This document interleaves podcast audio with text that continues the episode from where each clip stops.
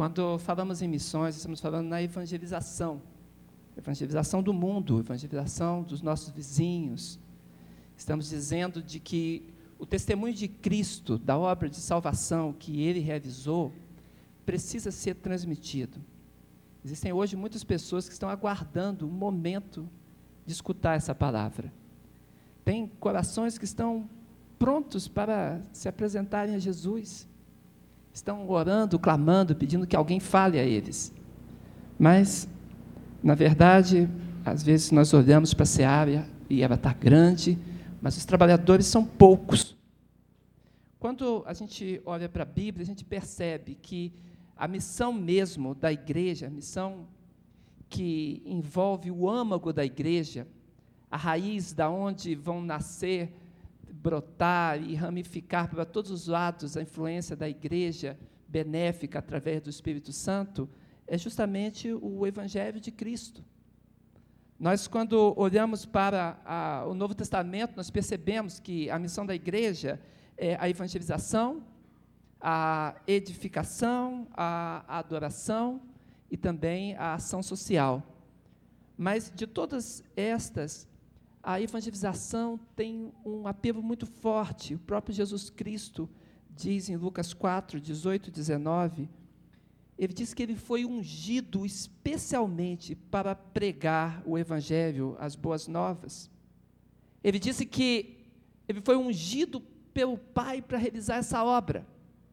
E esse mesmo Cristo que foi ungido dessa forma, delegou os seus apóstolos e colocou a tarefa diante dos seus discípulos. E ele começa a dizer que eles deveriam ir em nome dele, a pregação do Evangelho foi designada a todo aquele que crê em Jesus Cristo. Todos nós que recebemos Jesus como nosso Salvador, recebemos também um testemunho de virtude do Espírito Santo que pode transformar a vida de alguém do nosso lado. Quando nós falamos de Jesus para as pessoas, nós logo percebemos isso, que muitas almas abrem o coração e querem confessar Jesus Cristo como seu Salvador, romper as cadeias espirituais, as amarras, a vida trôpega espiritualmente e se apresentarem a Jesus Cristo. Mateus 28, verso 19, Jesus disse assim: Portanto, ide, fazei discípulos de todas as nações, batizando-os em nome do Pai e do Filho do Espírito Santo e quando ele ordenou dessa forma, fez a sua grande comissão, os seus discípulos, as pessoas que recebiam Jesus, logo que recebiam, imediatamente se colocavam ao seu serviço. Aquele que recebia Jesus Cristo, e o seu coração se abria, e as cadeias das prisões espirituais eram derrubadas e quebradas, imediatamente essas pessoas sabiam que o chamado da salvação que o chamado da sua libertação, da sua redenção, é uma, um transporte da vida, da alma, do reino das trevas para o reino do amor de Deus, do reino da luz. Em Colossenses 1, verso 13, diz assim: O qual nos tirou da potestade das trevas e nos transportou para o reino do Filho do seu amor. Na verdade, o amor de Deus é provado no coração de todos aqueles que são desafiados por Deus a que o amor a Deus seja superior a todos outros tipos de amores. Quando alguém pertencente ao povo de Deus no Antigo Testamento se afastava de Deus e seguia outros caminhos, muitas vezes, principalmente nos profetas menores, isso era interpretado como a troca de um amor por outro. Daí o Antigo Testamento dizer que quando alguém abandona Deus, está cometendo um adultério espiritual. O amor de Deus foi ministrado aos nossos corações. Lá em Deuteronômio capítulo 6, verso 5, diz assim: Amarás, pois, o Senhor teu Deus de todo o teu coração, de toda a tua alma e de todas as tuas forças. E o próprio Jesus Cristo fala isso em João 14, 15. Ele fala: Se vocês me amam, então, guardem os meus mandamentos. O amor de Deus é um chamamento a nós nos apresentarmos a obediência a Ele e a comunicação da virtude que nos chamou, daquele que nos chamou das trevas para a sua maravilhosa luz. Eu gosto muito de Atos, o capítulo 1, verso 8, quando o Senhor vai falar sobre a capacitação, o revestimento de poder que ele ia colocar sobre a igreja. E a palavra de Jesus diz assim: Mas recebereis a virtude do Espírito Santo que há de vir sobre vós, ser-me-eis testemunhas, tanto em Jerusalém como em toda a Judéia, Samaria e até os confins da terra. Essa palavra de Jesus foi a última comunicação dele, o último assunto antes dele subir ao céu. Logo após a sua ressurreição, esteve com seus discípulos, e a última palavra dele é que nós seríamos testemunhas dele, e que isso não ia alcançar somente o nosso âmbito regional, não somente a nossa cidade, não somente os nossos vizinhos, mas ele diz até os confins da terra. O pensamento vívido de Jesus, antes dele retornar ao Pai, é que a igreja dele estivesse envolvida na missão de testemunhar a outros que não sabem que a libertação em Cristo já foi proclamada, que o Evangelho de Cristo já foi realizado, consumado na cruz do Calvário. Ele mesmo disse: está consumado. Portanto, agora temos que abrir o coração, nos apresentarmos diante dele. Mas nessa chamada à evangelização, é uma ordem coletiva, não é um serviço de um homem só, não é uma coisa individual. O Senhor nos chama como igreja para evangelizarmos. Isso é uma incumbência que o Senhor colocou sobre nós como corpo vivo dele a marcharmos sobre a terra. E essa palavra, irmãos, é uma palavra totalmente inclusiva. Existe uma inclusão muito grande. Quando Jesus fala aqui, ele começa Jerusalém, Judéia, Samaria, ele fala e vai alcançando. Isso não para. Essa é uma missão que não tem limite de, de contexto geográfico. Não existe fronteiras que você possa falar, alcançamos a fronteira final. O Senhor diz que nós devemos ultrapassar todos os limites na comunicação dessas fronteiras. Quando o Carlos, aqui, que é da, da Guiné-Bissau, estava falando aqui, e ele dizendo: ah, quantas igrejas vocês têm aqui no Brasil? Nós precisamos já de 100 igrejas para que a Guiné-Bissau seja abençoada. E eu pensei: só nós, Igreja Batista, somos mais de 6 mil. Só Igreja Batista. Imagina quantas igrejas nós temos no nosso país. E eu não estou contando as congregações, não, estou falando das igrejas sede. E o desafio de Deus está: será que vamos ultrapassar os nossos limites? Será que vamos continuar com essa mensagem? Vamos difundir o Evangelho de Cristo para alcançar os povos, para alcançar as nações? E quando a Bíblia fala em nação, a palavra do grego, ou da língua original que foi escrita no Novo Testamento, a palavra lá é, é etos, da onde vem para nós etnia. O que a palavra está falando não é de nação, esse contexto político, geográfico político, não. Está dizendo de povos, grupamento humano caracterizado por uma ligação consanguínea e caracterizado também por uma cultura própria, tendo uma língua própria para expressão cultural sua. É, são esses povos que o Senhor quer alcançar. E hoje nós sabemos que nós temos no mundo é, seis mil e, e, e algumas línguas que precisam na contagem final, 6.900 línguas. Estou certo, Ana? Que nós temos no mundo. Dessas 6 mil e alguma coisa, 600, vou botar pelo geral, nós temos 2.332 línguas que não têm uma Bíblia traduzida para o seu idioma. Você entende o que é isso? 2.300 línguas que não pode ler a palavra de Deus no seu idioma. Não tem. Não tem comunicação alguma. Hoje nós vamos apresentar um desafio para a tua oração e para o teu coração. Nós queremos abraçar, orar e levantar intercessores pelo mundo. Alguns anos, alguns anos atrás surgiu a, a visão 2025, que a gente chama de 2025 para até o ano 2025 nós traduzirmos a Bíblia para todas essas nações que não foram alcançadas pelo Evangelho, não tem um testemunho na sua língua pátria a respeito de Jesus Cristo. E quando isso aconteceu, quando foi pensado em alcançar, eram 3 mil línguas. Mas o trabalho começou. Hoje restam 2.300, 2.332 línguas para serem alcançadas. E o nosso alvo é 2025, alcançarmos todas. E as agências missionárias, as agências de tradução da Bíblia, as agências que, que é, é, estão movimentadas para alcançar as nações, começavam a se unir e procurando que esse evangelho seja levado a todos.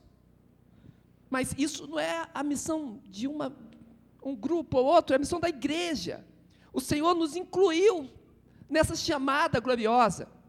Nós, como igreja, podemos ultrapassar as fronteiras, podemos, como corpo vivo, cheio do vigor do Senhor, da autoridade, das capacitações, dos recursos materiais, da nossa mobilização, da intercessão dos nossos joelhos, nós podemos alcançar os povos todos para Jesus Cristo. Quem crê nisso? Sabe, irmãos, Deus tem nos desafiado. Eu estava olhando para Apocalipse 7. Eu gostaria que os irmãos abrissem, por favor. Apocalipse 7. E a partir do verso 9, é dito assim: Depois dessas coisas olhei, e eis aqui uma multidão, a qual ninguém podia contar, de todas as nações, tribos, povos e línguas, que estavam diante do trono e perante o cordeiro, trazendo vestes brancas e com palma nas mãos, e clamavam com grande voz, dizendo: Salvação ao nosso Deus, que está sentado no trono, ao cordeiro e a todos os anjos. Estavam ao redor do trono e dos anciãos e dos quatro animais, e prostravam-se diante do trono, sobre seus rostos, rostos, e adoravam a Deus, dizendo: Amém louvor e glória, e sabedoria, ação de graças, e honra, e poder, e força ao nosso Deus, para todos sempre. Amém. Olha só, irmãos, a grande chamada do Apocalipse, João está lá testemunhando, ele vê ali gente de toda nação, tribo, povo e língua. E nós com o desafio de alcançarmos mais de 2.300 nações que ainda não receberam o testemunho do Evangelho na sua própria língua. Você compreende isso? Quando a visão 2025 aconteceu, a mídia estava lá também como testemunha, fui chamado por causa da oração, do grupo de oração. E precisava de uma estratégia. Como, qual a estratégia para que a igreja possa orar pelas nações? E Deus tocou o coração, foi até da Ana Maria, que está aqui pertinho da gente, com uma estratégia. Ela pensou: podemos levantar dez intercessores para cada nação não alcançada. Que as pessoas se comprometam bem assim: eu vou orar por essa nação, esse povo que não está alcançado, até que neste povo haja uma igreja forte, com a Bíblia traduzida para esta nação, e essa igreja esteja em condição de continuar com o Evangelho sem essa ajuda estrangeira. Compromisso de oração. Foram feitos pactos como esse que eu vou mostrar para os irmãos. E aí, nós começamos a adotar nações. Eu pego, eu, Valdeir, pego meu filho povo aqui, é o povo Teuá, da Indonésia. Essa etnia tem 5 mil pessoas que pertencem a essa etnia e que falam essa língua. Então eu faço um pacto de, de adoção, crendo que Jesus, Jesus nos deu a grande comissão de Mateus 28, 19, e que devo me envolver com a evangelização de todos os povos da terra, crendo que Deus está me oferecendo o privilégio, a responsabilidade de me tornar pai ou mãe de oração desse povo, assumo diante de Deus a responsabilidade espiritual de orar pelo povo descrito na etiqueta abaixo, nesse caso aqui é Tewa da Indonésia, assumo diante de Deus a responsabilidade de orar por esse povo, até que tenha a Bíblia em sua língua e uma igreja viva e forte. Você compreende a força desse pacto? Não é algo de empolgação, falar assim, ah, eu, me dá uns três desses aí, pastor. Eu quero um para mim, um para o meu filho, vou levar dois para o meu trabalho. Estou dizendo do coração que se comprometa com Deus e fale assim: eu quero adotar um filho povo em oração. Comprometo-me a clamar por esse povo. Vou estudar, entrar na internet, colocar o nome dele, acompanhar o progresso missionário dele, até que eu veja uma igreja forte neste povo e a Bíblia traduzida para ele. Você entende o peso disso? Pois eu quero desafiar hoje o seu coração. Não agora, não vou sair distribuindo adoção missionária, não. Mas vou botar lá fora. Se você sentir, fala assim, não, é hoje, é meu compromisso. Então, você vai ter essa condição de fazer.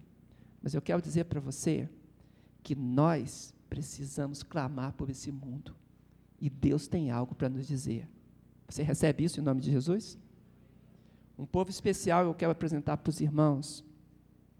Um povo muito especial, chama-se povo Biafada. E eu gostaria de apresentar para os irmãos esse povo. Por favor, vamos colocar as imagens dele aqui nos minutos.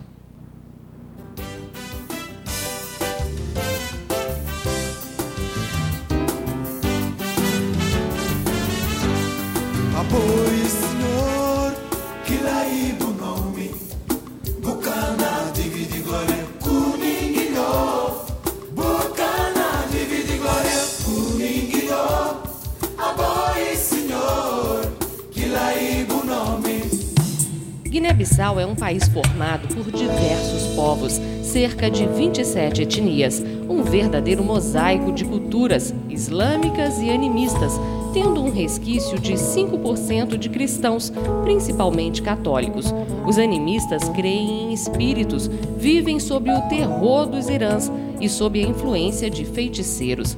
A religião está no centro da vida social e as práticas animistas e islâmicas acabam se misturando. É neste contexto multicultural que se insere o trabalho evangélico. Tu trabalho de eh, expansão, de, de evangelização em Guiné-Bissau não é nada fácil, mas é possível. Eu sou fruto disso. Eu era eh, tradicionalmente animista, mas pela misericórdia de Deus, através de evangelização dos missionários, fomos alcançados na nossa família através desse da pregação. Então, é preciso um pouco de paciência e perseverança para os missionários os povos guineenses são muito é, hospitaleiros, eles acolhem os missionários com, com tanta alegria e amor. Por isso mesmo, é, nós na nossa família fomos evangelizados e acreditamos, aceitamos esse desafio e entregar nossas vidas para o Senhor Jesus. Nós temos lá em Guiné-Bissau já uma base e temos alguns projetos em andamento que tem alcançado, trabalhado com o povo Soninque, povo Felupe, o Cobiana. E nós temos o desafio no momento de fazer a, pesquisa do povo é, Beafada.